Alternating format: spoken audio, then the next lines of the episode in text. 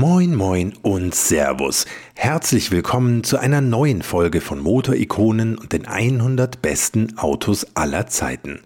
Ich bin Hans Neubert und ehrlich gesagt fast schon ein bisschen ergriffen, was für einen großartigen Mega-Weltstar wir hier heute zu Gast haben.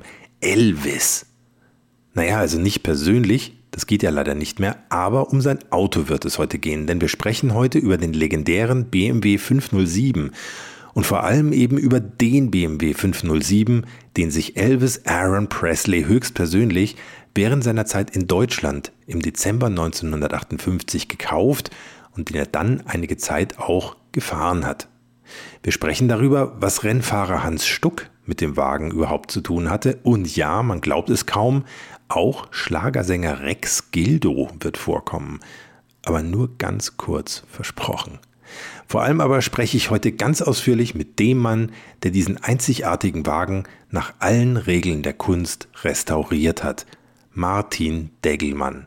Auch fast schon ein Star, denn er und das Team seines Unternehmens Martelleria haben den Wagen in mühevoller Detailarbeit praktisch in den Neuzustand versetzt. Und ich freue mich wirklich sehr auf das heutige Gespräch mit ihm. Jetzt geht's auch gleich los. Vorher gibt's hier aber noch das Intro und wenn ihr Motorikonen noch nicht abonniert habt, dann macht es am besten jetzt. Dann verpasst ihr keine einzige Folge mehr und es kommen noch so einige. Versprochen. Bis gleich.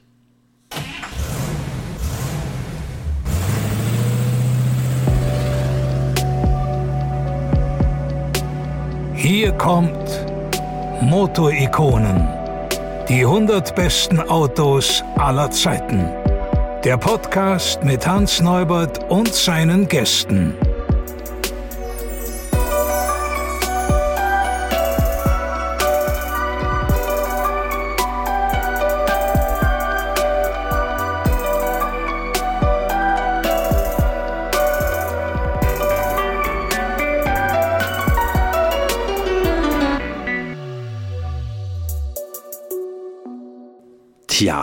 Großen weiten Welt der Autos gibt es ja jede Menge Leute, die gerne erzählen, was sie alles Großartiges planen und Fantastisches machen und Faszinierendes leisten.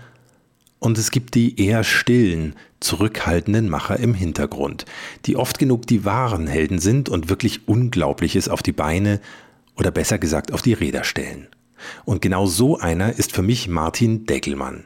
Wenn er erzählt, lohnt es sich, ganz genau hinzuhören.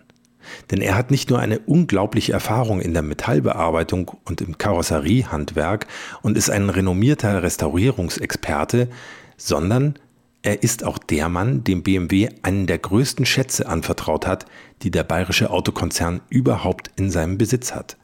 Den BMW 507 aus dem Vorbesitz von Elvis Presley. Ich war viele Stunden bei Martin Deckelmann zu Gast in seinem Unternehmen, der Martelleria in der Nähe von München. Und in diesen fast schon heiligen Hallen standen einige wirklich fantastische Autos herum. Unter anderem auch drei weitere BMW 507, die dort gerade restauriert werden. Und wenn man sieht, mit welcher Akribie das bei der Martelleria passiert und welchem Detailgrad und mit was für einer faszinierenden Kombination aus altem Blechbearbeitungshandwerk und modernsten Techniken, wie zum Beispiel dem 3D-Edelstahldruck, dann kann man sich ungefähr vorstellen, was eine solche Restaurierung bedeutet und was sie kostet. Und dass sich eigentlich sowas nur bei einem Fahrzeug wie dem BMW 507 lohnt, der inzwischen zu Preisen Richtung 2 Millionen gehandelt wird.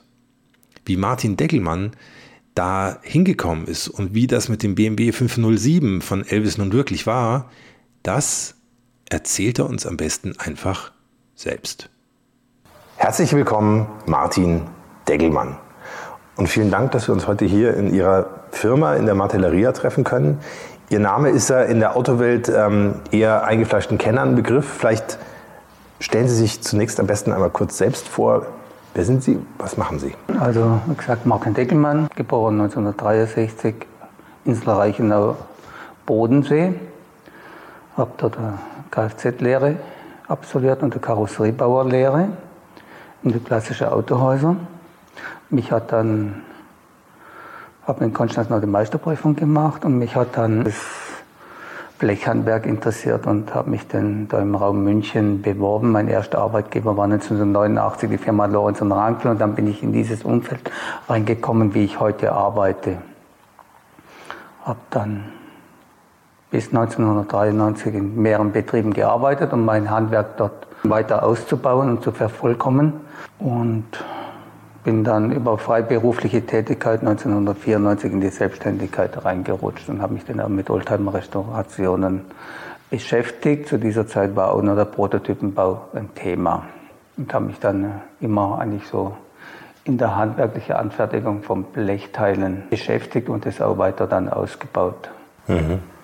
Die erste Betriebsstätte war 1994 bis 2008 in Aufkirchen bei Erding. Und wir sind dann 2008 in diese komfortablere Räumlichkeit umgezogen. Und der Betriebs, also der Personalstand hat sich jetzt auf etwa 20 Mitarbeiter erweitert. Sie restaurieren ja Autos, Autokarosserien, muss man sagen, ne? weil die Technik ist dann nochmal Sache für andere. Sie kümmern sich ums Blech hauptsächlich. Was waren bisher so die größten Highlights für Sie? Also mit Sicherheit war es die Restaurierung vom Elvis BMW 507, den wir mit BMW Classic und mit den anderen Kollegen in unserem Netzwerk äh, ausgeführt haben. Also eigentlich das berühmteste Exemplar oder wahrscheinlich ja, berühmteste Exemplar von den 252, glaube ich, waren es jemals gebauten 507. Wie ist es dazu gekommen, dass BMW da an Sie herangetreten ist? Ja, wir seit 2008 äh, arbeiten wir mit BMW Classic zusammen. Entschuldigung, 2001, also schon über einen längeren Zeitraum. Und zuvor hat sich das mehr, war meine ich äh, vielfach für die Sammlungsfahrzeuge von BMW mitverantwortlich, deren Aufbau und dann eben auch Ab 2008 haben wir ja dann ausgelöst durch die Wirtschaftskrise den Oldtimer-Boom dann erfahren und die 507-Modelle sind auch attraktiver geworden für die Restaurierung.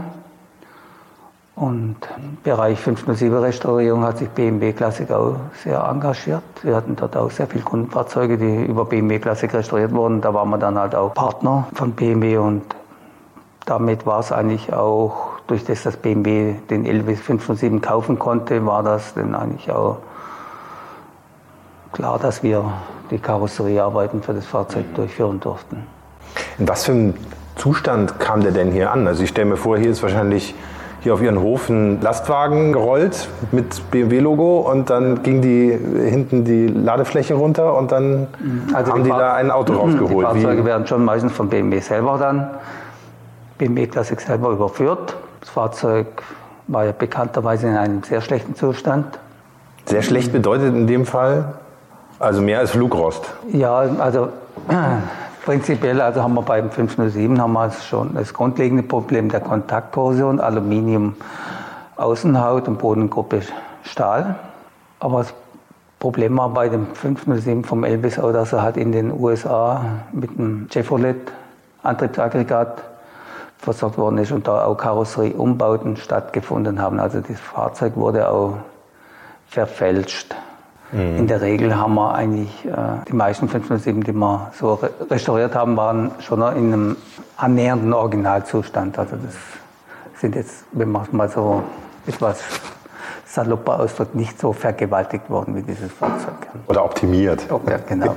Aus amerikanischer Sicht.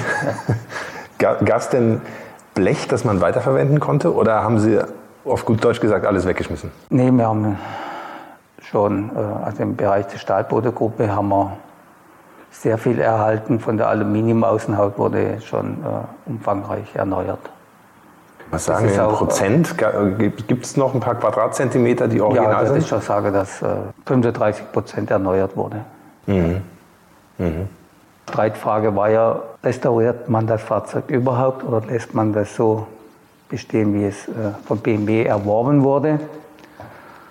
Und nachdem sich halt BMW für die Restaurierung entschieden hat, war die Vorgabe halt auch höchste Qualität zu liefern. Das hat halt schon auch dazu geführt, dass man dann auch aufgrund der schlechten Basis umfangreich erneuern musste. Wie ist denn Ihre persönliche Meinung dazu, abgesehen davon, dass Sie damit Ihr Geld verdienen und wahrscheinlich eher für Vollrestaurierungen zu haben sind? Aber Sie haben den Wagen gesehen. Haben Sie das Gefühl, da ist jetzt ein Stück Weltkulturgeschichte verloren gegangen, dadurch, nee. dass er restauriert wurde? Oder sagen Sie, es ist besser so, wie es jetzt ist? Also so wie es jetzt ja ist, ist er auch Botschafter. Und das Fahrzeug wird ja auch so eingesetzt. Und wäre es jetzt in dem ursprünglichen Zustand, wie es erworben wurde, könnte es ja nur im Museum stehen. Und so äh, erfahrt das Fahrzeug auch Einsätze. Ist auf verschiedene Oldtimer-Veranstaltungen unterwegs und präsent. Und das war auch im Sinne des Verkäufers Jack Castor, der das Fahrzeug mit Sicherheit an andere für einen weitaus höheren Preis verkaufen können, aber mit dem Wissen, dass BMW mit dem Fahrzeug der Kulturgeschichte beschreibt und das auch entsprechend präsentiert, äh, war das für ihn dann das Argument, das Fahrzeug an BMW zu veräußern. Jetzt muss ich mal stellvertretend für alle Elvis-Fans da draußen fragen, und da gehört auch mein vierjähriger Sohn dazu. Gab es noch irgendwas, das auf Elvis hingewiesen hätte an dem Wagen? Also versteckte Botschaften von ihm oder vergessene Socken oder äh, woran gemerkt ja. hat, also dieses Auto hat mal Elvis gehört. Hat man da noch irgendwas gesehen davon? Also es kommt immer mal vor, dass wenn man ein Auto dann zerlegt, dass in ganz versteckten Winkeln irgendwelche Hinweise sind auf, auf die Fahrzeuggeschichte, auf Besitzer. Das gibt es immer wieder. Beim Elvis war es jetzt schon bedeutend. Das Fahrzeug wurde weiß an BMW ausgeliefert in München. In der Zeit war er in Bad Nauenheim stationiert und er hat es noch in der Zeit, wo er in Deutschland stationiert war, hat es noch rot umlackieren lassen.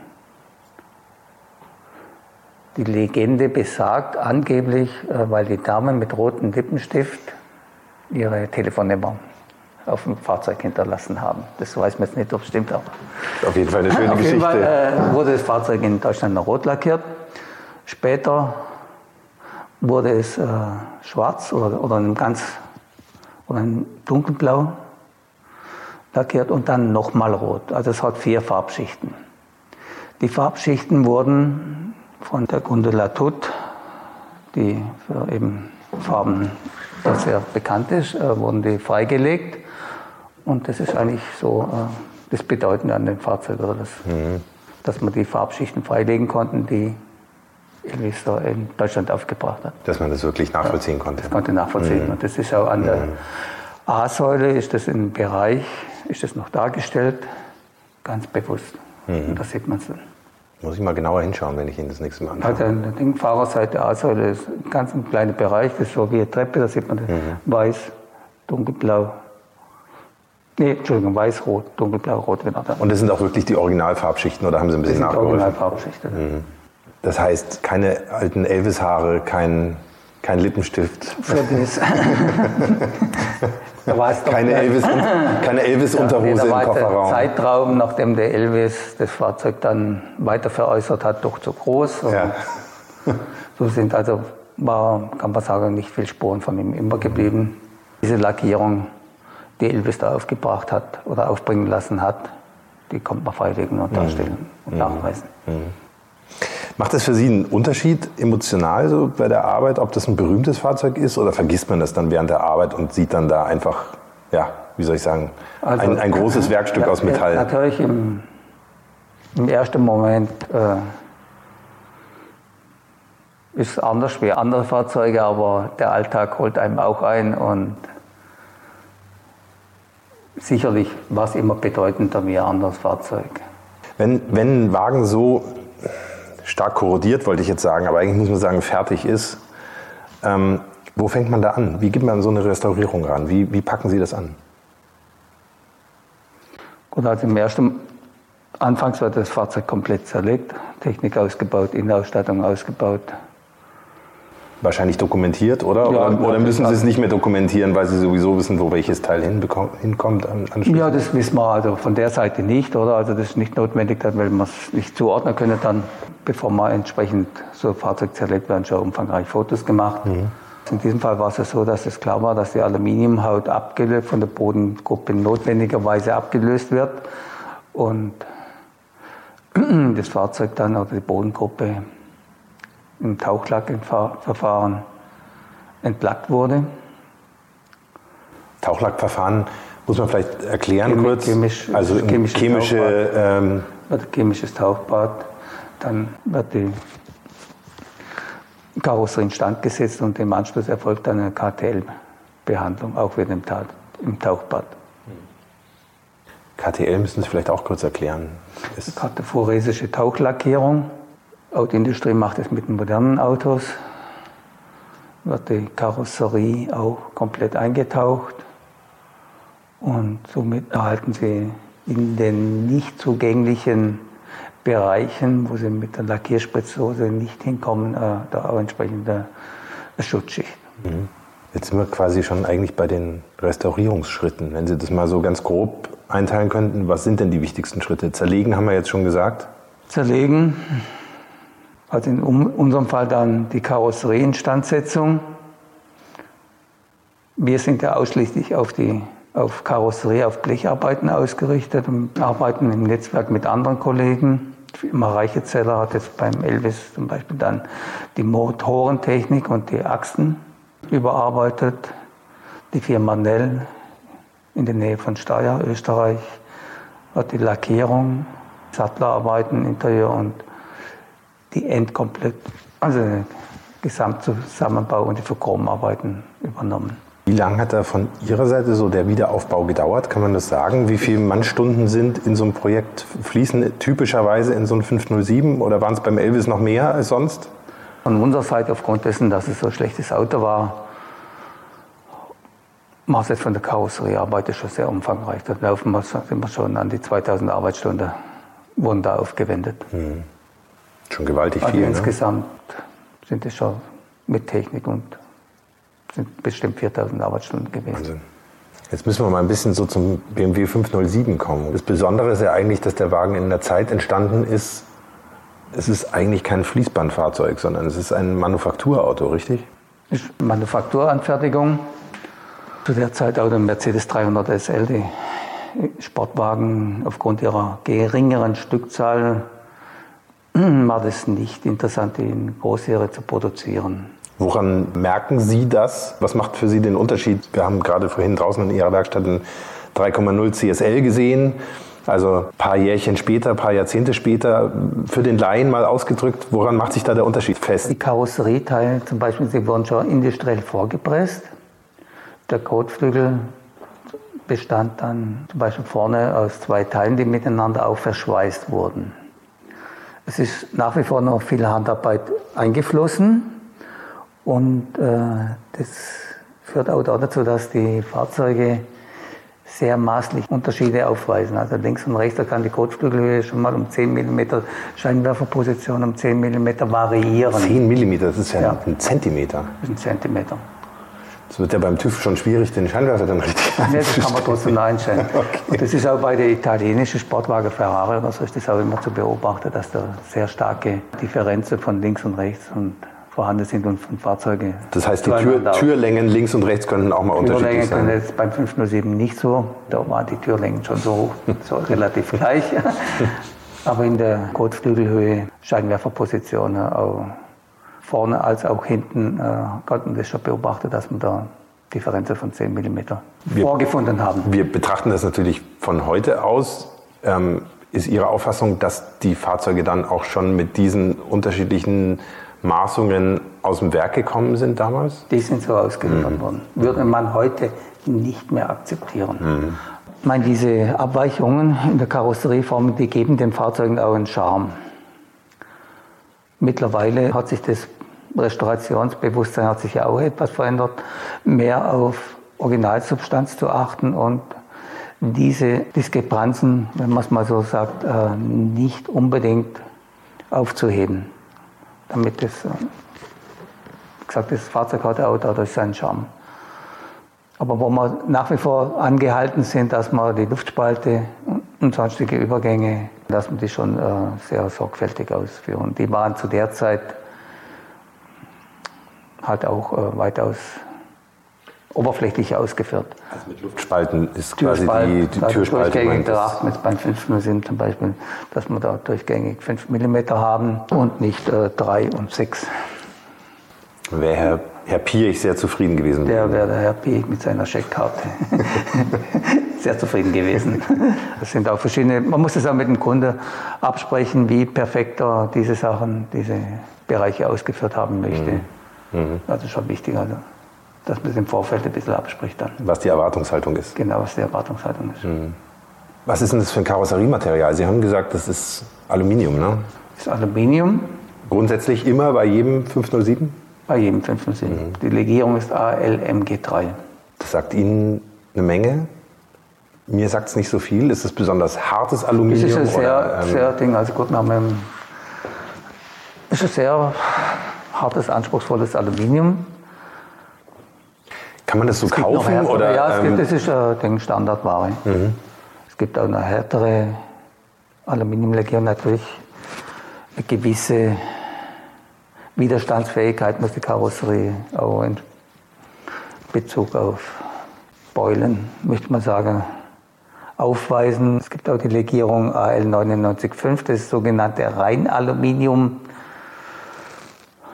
Das ist jetzt für so Karosserie nicht so geeignet, weil wir hier doch sehr umfangreiche freistehende Flächen haben. Man könnte dieses Aluminium 995, das wurde schon bei Vorkriegsmodellen, die einen Holzaufbau aufweisen, wurde das vielfach verwendet. Aber jetzt bei so einer Karosserie, wo man dann eben diese langen, freistehenden Kotflügel haben und auch die Motorhaube, wird es dann schwieriger, wenn man nicht so ein äh, stabiles Material einsetzt dann. Und daher arbeiten wir auch in diesem, mit diesem Material MG3, wie sie es original auch verwendet haben, ist aber etwas aufwendiger zum Verarbeiten handwerklich. Das Moto-Ikonen Factsheet. Der BMW 507 wurde von 1956 bis 1959 gebaut und gilt auch heute noch als eines der schönsten Autos aller Zeiten. Das Design stammte von Albrecht Graf von Görz, der übrigens auch den BMW 503 und später den Datsun 240Z zeichnete. Den BMW 507 gab es ausschließlich als offenen Roadster. Ein Hardtop konnte man allerdings mitbestellen. Die Technik basierte auf der Limousine BMW 502 mit 8-Zylinder V-Motor 150 PS aus 3158 Kubikzentimetern Hubraum. Viergang Handschaltgetriebe, 4,38 Meter lang, 1,68 Meter breit, Leergewicht 1280 Kilogramm, VMAX über 200 km/h, je nach Übersetzung. Gebaut in zwei Serien, wobei die Serie 1 nur 43 Mal gebaut wurde. Die Serie 2 bekam dann unter anderem mehr Platz im Innenraum durch einen anders verbauten Tank, Sie ist leicht durch die seitliche Tankklappe zu erkennen. Serie 1 hat dagegen die Tankklappe oben neben dem Kofferraumdeckel. Über die insgesamt gebaute Stückzahl gibt es unterschiedliche Angaben. Selbst bei BMW findet man verschiedene Zahlen. Mal heißt es 251, dann heißt es wieder 252 oder 254 Stück. Auf jeden Fall war der BMW 507 damals ein ziemlicher Flop auch wenn ihn damalige Stars wie Elvis, Alain Delon oder Ursula Andres fuhren. Aber gut, dass er damals so extrem selten war, ist heute sicher natürlich der Hauptgrund für die inzwischen enormen Preise, die für diese Autos bezahlt werden. Bis zu 2 Millionen Euro muss man hinlegen. Das ist nochmal deutlich mehr als für einen Mercedes 300 SL, der immerhin 3258 Mal gebaut wurde. Einen Nachfolger bekam der 507 sehr, sehr lange Zeit nicht. Er war ja damals auch alles andere als ein Erfolg. Erst mit dem BMW Z8 hat sich BMW dann getraut und einen Nachfolger, wenn man so will, präsentiert, der sich auch designtechnisch eng am BMW 507 orientiert hat und von 2000 bis 2003 gebaut wurde und inzwischen selber auch ein gesuchtes Sammlerstück ist. Ich hatte vor ein paar Jahren tatsächlich das Glück, in einem BMW 507 der Serie 2 einen halben Tag lang über mehrere große Alpenpässe mitfahren zu können. Und deshalb können wir uns jetzt gemeinsam kurz mal anhören, wie es in einem 507 so klingt, wenn er ziemlich engagiert gefahren wird.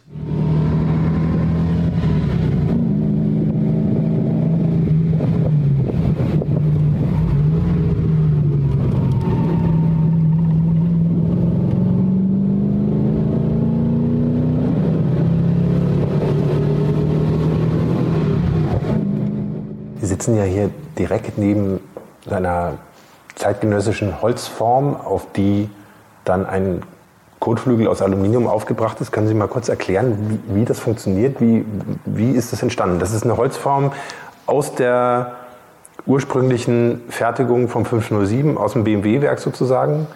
Wie hat man damit gearbeitet?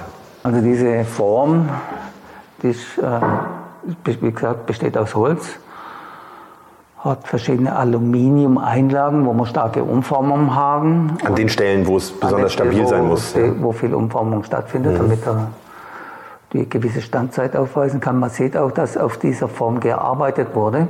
Mhm. Was ist das für ein Holz? Eiche oder? Das ist äh, normale Esche, mhm. ein bisschen widerstandsfähig. Aber wir in diesen ganzen Restaurierungen, die wir durchgeführt haben, haben wir immer festgestellt, dass wir dort äh, industriell vorgefertigte Karosserieteile vorgefunden haben. Die Vermutung von uns, also dieses Modell, was wir da vor, gerade vor uns finden, hat ja auch eine Begründung. Ich vermute, dass die ersten vielleicht zehn Fahrzeuge auf so eine Form angefertigt wurden. Und dann, um doch wirtschaftlicher zu sein, äh, dann auch den industriellen Prozess der Karosserievorfertigung eingeschlagen wurde. Aber hierzu konnte ich bis jetzt noch von niemand eine Stellungnahme bekommen. Wir haben also viele ältere Herren, die noch ein bisschen Wissen aus der Produktionszeit da verfügen, und aber mittlerweile bekommen wir da immer weniger Informationen. Sieht man dann da einen Unterschied? Also wenn man an, an Ihrer Position ist, sieht man einen Unterschied in der Art, wie das Blech bearbeitet worden ist, wenn es gepresst wurde oder wenn es von Hand mit einem Hammer äh, über die also Form gedengelt wurde? Ja, man sieht jetzt, wie gesagt, ein handgefertigtes Bauteil und Mart, also wenn ich es mal so sage, Martelleria ist ein Kofferwort von Hammer und Karosserie, also ein Hammer, Karosseriewerkstatt. Also Hammer ist bei uns ein Werkzeug und ein Hammer mhm. hinterlässt auch Spuren. eine Spur, oder? Ja. Also man sieht, dass es bearbeitet wurde, es ist aber sauber bearbeitet. Es ist erkennbar, dass ein handwerklicher Prozess hier, ein umfangreicher handwerklicher Prozess stattgefunden hat und das sehen wir bei diesen entlackten Karosserien, die wir so immer aufgebaut haben, haben wir das nie vorfinden können. Mhm. Mhm. Es gibt ja an der Karosserie durchaus noch so neuralgische Punkte, die dann noch nicht mal in Blech sind, sondern in Holz. Wir haben vorhin den Verdeckkasten gesehen. Können Sie uns kurz noch mal erzählen, was da die Problemzonen sind? Wir haben jetzt ja hier ein Fahrzeug, was in den 50er Jahren gebaut wurde und vor dem Krieg haben wir, war der Aufbau von Fahrzeugen mit Holzaufbau noch sehr umfangreich. Das hat sich dann in den 50er Jahren hat sich das immer mehr zur selbsttragenden Karosserie entwickelt. Bereiche, wo jetzt beim 507 Holz noch verwendet wurde, liegt also Bereich die Befestigung oberhalb der Heckklappe, wie es eigentlich auch bei den Vorkriegsfahrzeugen der Fall ist, verwittert auch dieses Holz. Wenn man so ein Fahrzeug jetzt nicht restauriert und der Bereich öffnet und es steht doch mal eine Verdeckerneuerung an, dann kann es gut möglich sein, dass Verdeckbefestigung nicht mehr möglich ist, weil das Holz darunter weitestgehend nicht mehr vorhanden ist. Mhm. Und es muss zumindest dann in Teilbereichen erneuert werden. Mhm die Holzwürmer verjagt werden. Ja, also man kann, also das Holz findet man zu, im Durchschnitt zu 30 Prozent vor. Mhm. Was ist das für ein Holz? Das ist Esche. Auch, auch Esche. Ja. Erinnert mich an die Firma Morgan aus, aus Malvern Link in England, wo auch immer noch Esche verwendet wird für die Unterkonstruktion. Wenn ich mir jetzt die Oberfläche von diesem Kotflügel so anschaue, den wir hier liegen haben, so würde man ja den nicht direkt lackieren. Ne? Was passiert denn, nachdem die Aluminiumoberfläche zu ihrer Zufriedenheit fertig bearbeitet ist, was kommt denn da noch drauf? Kommt da ich traue mich jetzt nicht zu sagen Spachtelmasse, aber was machen Sie denn dann damit, bevor der Lack drauf kommt? Ja, also bei uns wird es noch fein angeschliffen. Und bei der Lackierung ist es ganz wichtig, dass entsprechend erst die richtige Grundierung mhm. angewendet wird, damit die Lackhaftung äh, noch auch gewährleistet ist. Oder das Lackierarbeiten mit unterschiedlichen Materialien und also wichtig ist, dass die Materialien zueinander abgestimmt sind und natürlich haben wir verschiedene Lackhersteller und aber Grundvoraussetzung ist also erstmal, dass entsprechend also in der Regel ist Epoxid-Grundierung aufgebracht wird und auf dieser dann entsprechend der Lackauftrag, der Lackaufbau erfolgt dann. Mhm. Das bedeutet aber schon, dass dann auf diese pure Aluminiumoberfläche dann schon der Lackaufbau begonnen wird. Also Sie haben da keinen kein Zinn mehr, keine Spachtelmasse. Also beim Aluminium haben wir ja gar nicht die Möglichkeit zu verzinnen, ja. oder? Beim Stahlblech, also Mercedes 300 SL und Porsche 356 zum Beispiel, wurde auch in der Produktion umfangreich gezinnt und hier bei der Aluminiumkarosserie haben wir die Möglichkeit nicht. Mhm. Und da sind wir da schon sehr gefordert, entsprechend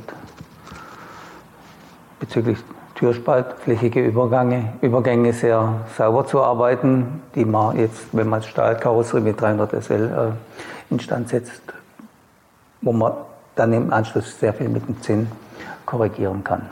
Das findet jetzt hier beim Aluminium nicht statt und daher arbeiten wir da schon sehr umfangreich, möchte man sagen. Eine echte Herausforderung, ne? wenn ich jetzt überlege, so ein Türspalt, das heißt, da müssen Sie ja Kanten, die exakt parallel zueinander verlaufen, hinbekommen. Wie macht man das? Mit viel Übung. Ja, Übung und ja, bis so Türe da richtig eingepasst ist, baut man die schon einige Mal ein und aus. Das ist natürlich auch dann entsprechend zeitaufwendig. Mhm.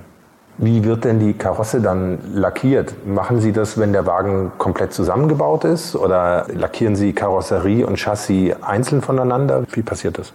Also in der Regel geht das Fahrzeug dann von uns mit auf einem Lackiergestell. Das ist ein Stahlrahmen mit Rädern zum Lackierer und das Chassis und sämtliche Teile werden erst dann im Anschluss eingebaut. Mhm. Das heißt, es wird komplett unabhängig voneinander lackiert? Teilweise werden wir die Bodengruppe wird schon einzeln vorlackiert, mhm. auch auf dem Drehgestell, wo man es dann entsprechend immer in eine komfortable Arbeitsposition sich einrichten kann.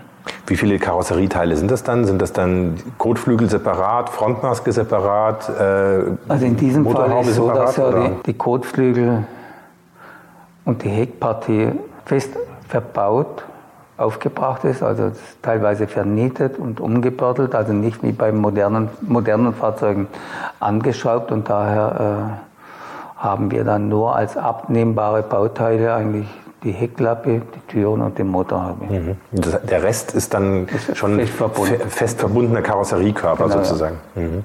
Jetzt haben Sie vorhin das Thema Kontaktkorrosion angesprochen, also Rahmen aus Stahl. Karosserieteile aus Aluminium. Wie begegnen Sie dem, dass die Autos nicht in ein paar Jahren wieder bei Ihnen landen? Also gut, der Einsatz der Fahrzeuge wird mal ein anderer sein. Man geht mit Sicherheit viel sorgfältiger um. Wer weiß, vielleicht fährt damit auch jemand mal zum Aldi. Also Winter wird mit Sicherheit ein Fremdwort sein, war zu der Zeit bestimmt auch schon so. Also in der Manufakturfertigung, das sehen wir ja auch an der, wie die Fahrzeuge dann zusammengebaut wurden, an den Karosseriedifferenzen und so haben die natürlich nicht dem Fahrzeug die Zuwendung zukommen lassen können, wie es wir heute entsprechend äh, ausführen. Die Fahrzeuge sind auch mit Sicherheit unter dem Zeitdruck entstanden dann, den wir ja sicher auch haben, aber nicht so wie in der Produktion damals. Und wir sehen, dass die Fahrzeuge dann nicht so gut versiegelt waren.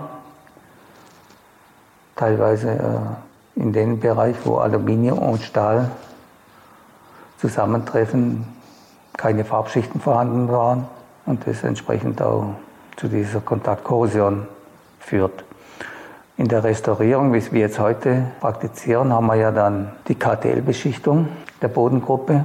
Wir haben eine Vorlackierung der Bodengruppe, die wird grundiert und lackiert. Die noch nicht instand gesetzte und noch nicht fertig aufgebrachte Außenhaut wird auch entsprechend grundiert und auslackiert. Vor der Endmontage der Außenhaut mit der Bodengruppe wird ein Gewebeband in den Bereichen, wo sich äh, Stahl und Aluminium zusammenfügen, aufgebracht und somit haben wir da einen äußerst umfangreichen Korrosionsschutz. In dem Moment, wo dann so eine fertig lackierte Karosserie bei Ihnen angeliefert wird, müssen Sie natürlich auch wahnsinnig vorsichtig arbeiten. Ne? Sonst ein, ein runtergefallener Hammer oder ein, eine Ja, Niete an der Jeans äh, und alles ist Passiert natürlich schon mal, dass da irgendwann wieder ein Kratzer stattfindet. Aber da gibt es auch ganz gute Produkte, wo man Fahrzeuge entsprechend äh, abdecken kann und abkleben und schützen. Da muss man natürlich äh, schon entsprechend sorgfältig umgehen.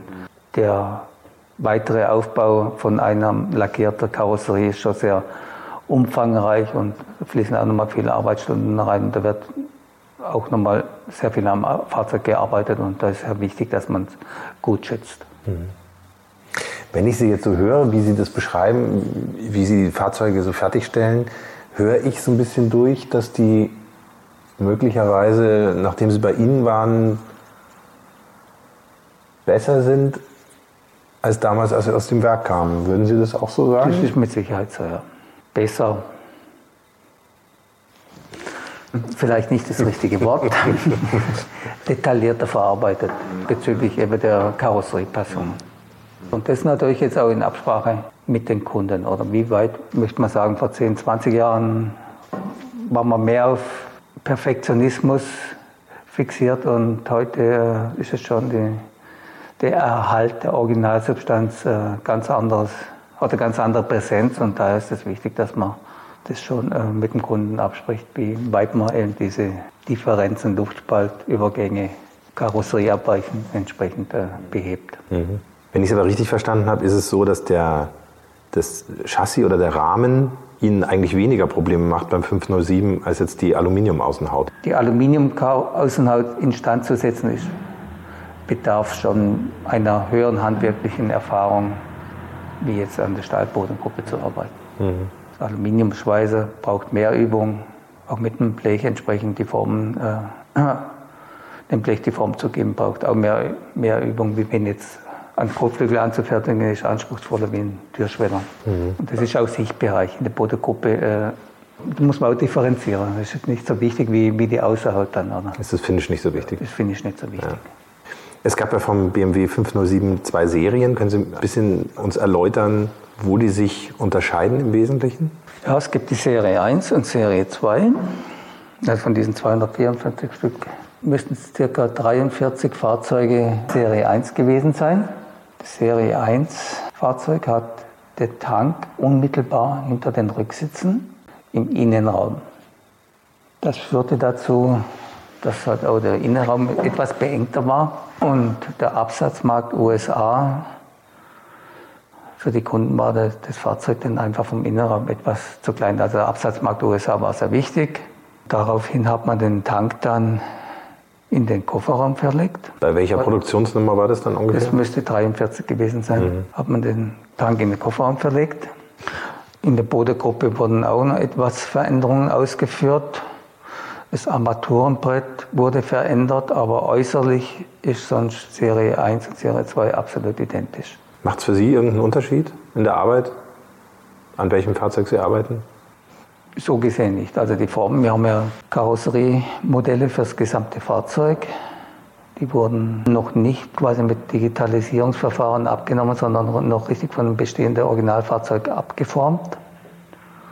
Und wie gesagt, die Karosserieform, die Grundform vom Karosserie, von der Karosserie Serie 1 und Serie 2 sind absolut identisch und da ist für uns eigentlich unbedeutend, ob das jetzt eine Serie 1 oder Serie 2 Fahrzeug ist. Von der Rahmen, also die wichtige, wie gesagt, in der Protogruppe haben wir ein bisschen Veränderung, aber die Grundgeometrie vom Rahmen, Fahrwerk ist alles identisch. Wie ging es dann weiter nach der Restaurierung der Karosserie?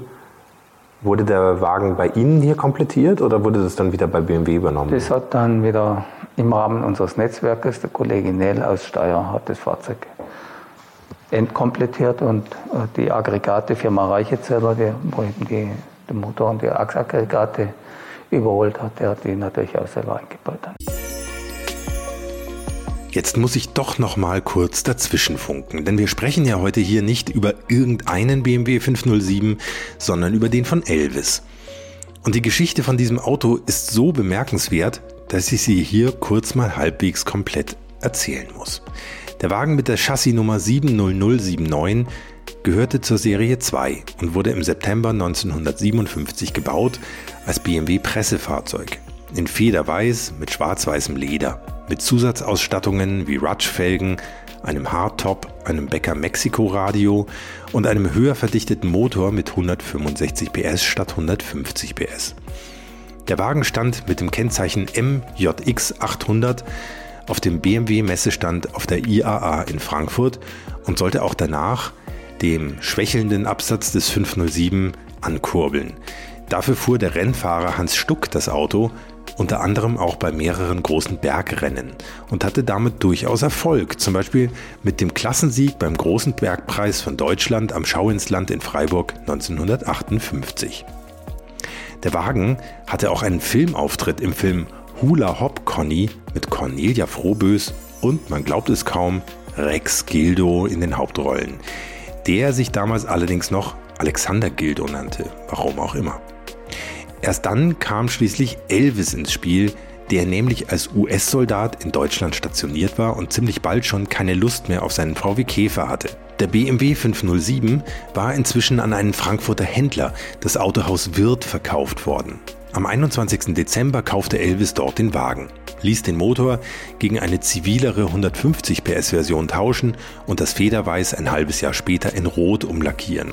Elvis nahm den Wagen dann nach seiner Militärzeit mit in die USA. Kurz darauf verkaufte ein Chrysler-Händler das Auto schon weiter an einen Herrn Tommy Charles für 3500 Dollar.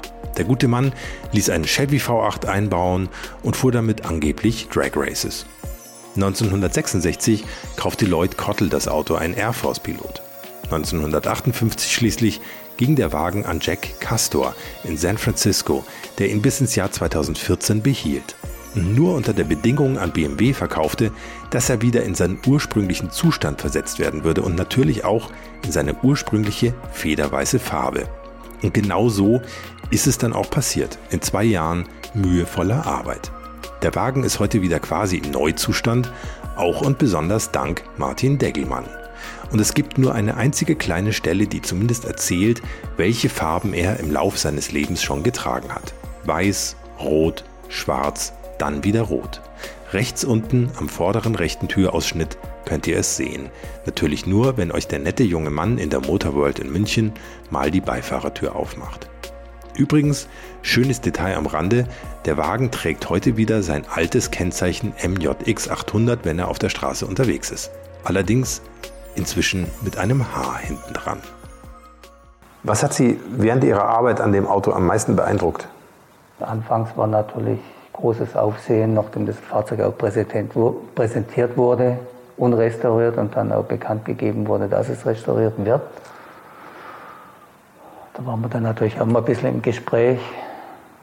Erfreulicherweise, was auch gut war für uns, dass BMW auch mit dem Thema offen umgegangen ist, wo das Fahrzeug und wer das Fahrzeug und wie es gemacht wird.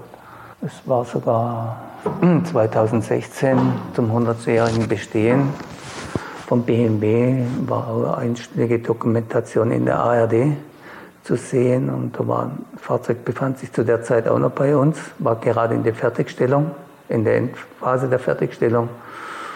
Und da wurde auch noch umfangreich gefilmt. Dieser Beitrag war dann auch in der Sendung, die bei ARD dann ausgestrahlt wurde. Und somit haben wir da schon sehr viel Presse und Aufmerksamkeit bekommen, die man sonst bei anderen Fahrzeugen nicht vorfinden. Saßen Sie zum Schluss mal drin oder sind Sie mal gefahren mit dem Fahrzeug?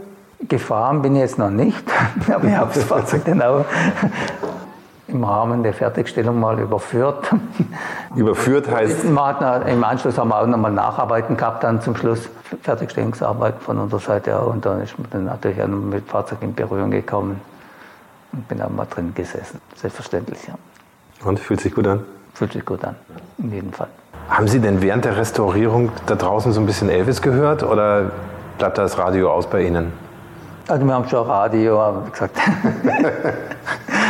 mit dem Radiohörer ist bei uns auch nicht so, weil wir ja schon mit dem Hammer arbeiten. Und äh, schon, äh, schon relativ äh, umfangreiche Grundgeräuschkulisse in der Werkstatt haben. Ja. ja. Es gab 254 Stück, haben wir jetzt gelernt. Wie viele davon waren schon in Ihrer Hand? Ich meine, wir waren jetzt draußen in der Werkstatt, da sind jetzt, glaube ich, drei. Einer ist beim Lackierer. Fehlen noch 250 Stück. Den vom Elvis haben wir auch gerade besprochen, sind noch 249. Wie viel davon waren dann schon hier bei Ihnen? Können Sie das Also sagen? Haben Sie nicht Mal mitgezählt? wirklich in Ruhe zusammenzählen. Also in der Hochphase haben wir mal acht Fahrzeuge im Haus gehabt. Ich schätze schon, dass ich mich mit 30, 40 Autos beschäftigt habe. Was auch durch das, dass die Fahrzeuge bewegt werden, nicht nur von BMW, auch von Privatkunden sind die natürlich auch nicht verschont, auch mal einen Unfallschaden zu haben. Also das haben wir eigentlich sehr viel. Muss man bedauerlicherweise schon für uns jetzt, für uns ist natürlich Geschäft, also, aber das Fahrzeug ist nicht vorteilhaft, aber das sehen wir auch in den Restaurierungen, wo wir durchführen, dass Fahrzeuge vielfach einen Unfallvorschaden aufweisen und wie gesagt auch sonst, wenn die Fahrzeuge jetzt auch Oldtimer-Veranstaltungen auch sonst im Straßenverkehr bewegt werden, haben wir also sehr viele Unfallschäden schon die letzten Jahre wieder instand gesetzt.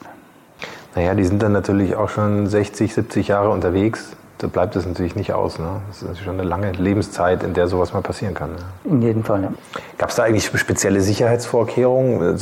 In dem Moment, wo so ein prominentes Fahrzeug hier bei Ihnen war, stand da immer ein Sicherheitsdienst vor der Tür oder Ja, also so, haben Sie einfach immer doppelt abgeschlossen? das Abschließen alleine reicht ja nicht. Oder? Also Grundversicherung ist wichtig, oder natürlich haben wir auch äh, andere Faktoren, nicht nur Einbruch, Diebstahl, es gibt natürlich auch Brand und so, wo man schon immer äh, achtsam sein muss, dass da nichts zu Schaden kommt. Aber hohe Werte befinden sich ja durchgängig bei uns, auch bei anderen Kollegen. Also mit dem Thema muss man schon richtig umgehen, umfangreich versichern, aber wahrscheinlich die beste Versicherung wird wahrscheinlich nie ausreichend sein. Daher einfach darauf achten, dass dieses Worst Case nie eintritt dann. Der Wagen steht ja momentan in der Motor World in München und sieht unfassbar perfekt aus. Also man hat das Gefühl, der ist seitdem nie wieder auf der Straße gewesen. Besuchen Sie ihn auch manchmal? Ja, ich war jetzt auch im Rahmen der Eröffnung von der Motorworld auch mal dort zugange, habe natürlich auch wieder gesehen. Streicheln Sie den dann ein bisschen oder wie, wie gehen Sie? Den haben zuvor gestreichelt. Also sicherlich werden Fahrzeuge, auch gerade von BMW, Mercedes, Porsche auch sehr stark auf Oldtimer-Veranstaltungen bewegt. Das wird jetzt mit diesem Fahrzeug nie so stattfinden, glaube ich. Also dafür hat der BMW auch eine weitere 507. Aber dennoch er, wird er auch gefahren, sicherlich, aber und ist damit auch der Öffentlichkeit zugänglich. Und das war immer, liegt auch im Interesse des Jack Custer, der das Fahrzeug der BMW veräußert hat. Und selber, Sie sehen es auch hier, wir haben hier eine kleine Elvis-Gedenkecke. Ja, ein Gedenkschrein. Und äh, also ich mag auch sehr seine Musik, aber Ja.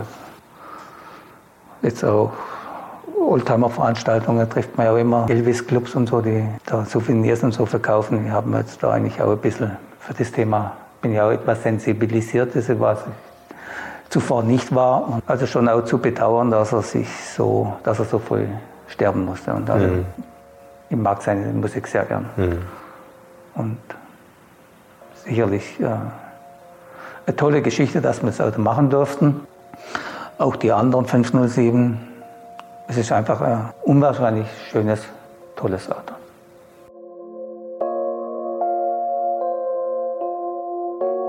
Das war's für heute mit Motorikonen und den 100 besten Autos aller Zeiten.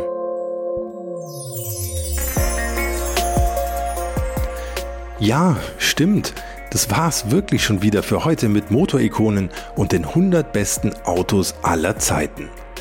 Mein ganz besonderer Dank gilt natürlich Martin Deggelmann für das tolle Gespräch, seine viele Zeit und seine Geduld und die Möglichkeit, bei der Martelleria mal hinter die Kulissen schauen zu dürfen. Und meinen herzlichen Dank natürlich vor allem auch an euch fürs Zuhören, für die vielen tollen Rückmeldungen und Kommentare. Denkt am besten jetzt gleich dran, Motorikonen zu abonnieren, wenn ihr das nicht sowieso schon längst getan habt. Schaut auch mal auf Instagram vorbei und freut euch auf die nächste Folge in einem Monat hier bei Motorikonen. Die wird nämlich auch wieder etwas ganz Besonderes. Bis dahin alles Gute, fahrt nicht zu schnell, tschüss und Servus, euer Hans Neubert.